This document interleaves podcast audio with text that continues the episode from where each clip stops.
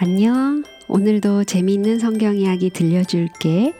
1권 4편 다섯째 이야기. 실 한 가닥도 같지 않다. 롯이 자기 욕심대로 가장 좋은 땅을 모두 골라가지고 가축들을 이끌어 요단 골짜기로 갈 때도 아브라함은 별로 실망하지 않았어요. 하나님께서 그에게 이렇게 말씀하셨거든요. 너는 눈을 들어 내 있는 곳에서 동서남북을 바라보라. 보이는 땅을 내가 너와 네 자손에게 주리니 영원히 이르리라. 너는 일어나 그 땅을 종과 횡으로 행하여 보라.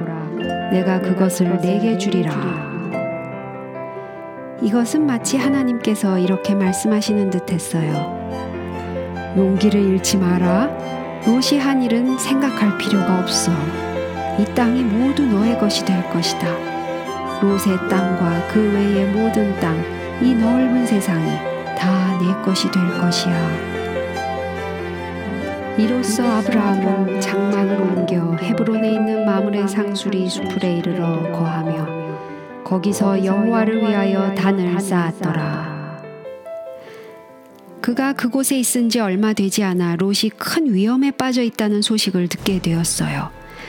메소포타미아의 네 왕이 소돔과 고무라도 들어있는 염해 주위의 다섯 나라를 치기 위해서 동맹을 맺고 전쟁을 일으켰어요. 다섯 왕이 네 왕과 싸웠으나 다섯 왕이 졌어요. 전쟁에서 이긴 군사들은 소돔과 고무라의 모든 것을 빼앗아 가버렸어요.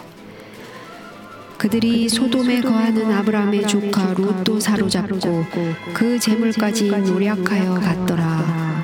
도망한 자가 와서 히브리 사람 아브라함에게 고하니 아브라함이 어떻게 했을까요? 흠, 꼴 좋군. 욕심 부리더니 하면서 고소하다고 생각했을까요? 아니에요. 그는 조금도 머뭇거리지 않고 집에서 길리고 연습한 자 318명을 거느리고 단까지 쫓아갔어요. 그때는 순경들도 없었어요. 아브라함은 경찰서에 도움을 청할 수도 없었어요. 아브라함과 그의 종들이 직접 롯을 구하는 길밖에 없었어요. 자기의 종들이 적들과 비교하면 아주 적은 숫자라는 것을 알면서도 아브라함은 밤중에 그 적들을 쳤어요. 그는 거의 담에새까지 적들을 쫓아가서 롯과 그의 가족뿐 아니라 모든 재물과 내 왕이 소돔과 고무라에서 빼앗아간 전리품들을 모두 찾아왔어요.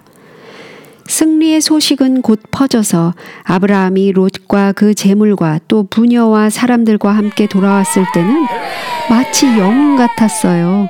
소돔의 왕은 아주 고마운 마음으로 그를 만나러 왔어요.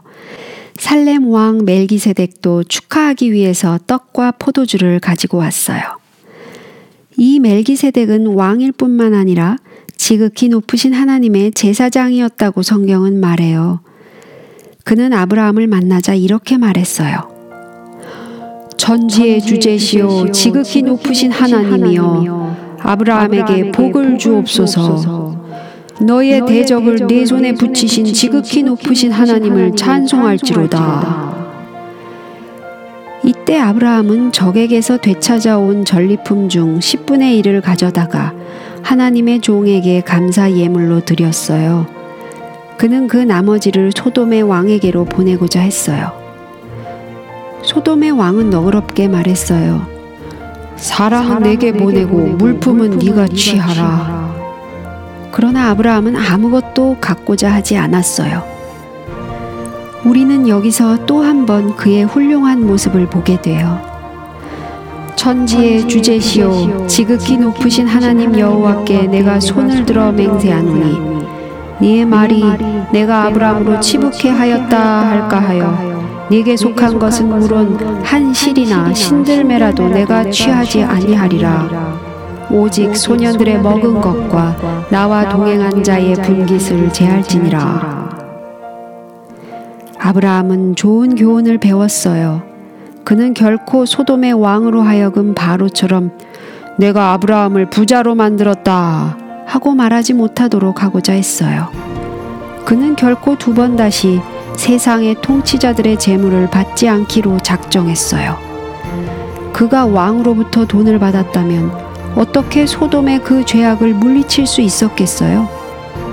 이제부터 그는 어떤 경우에라도 재물을 취하지 않겠다고 결심하고 실 한 가닥도 취하지 아니하리라는 생각을 마음에 새겨 두었어요.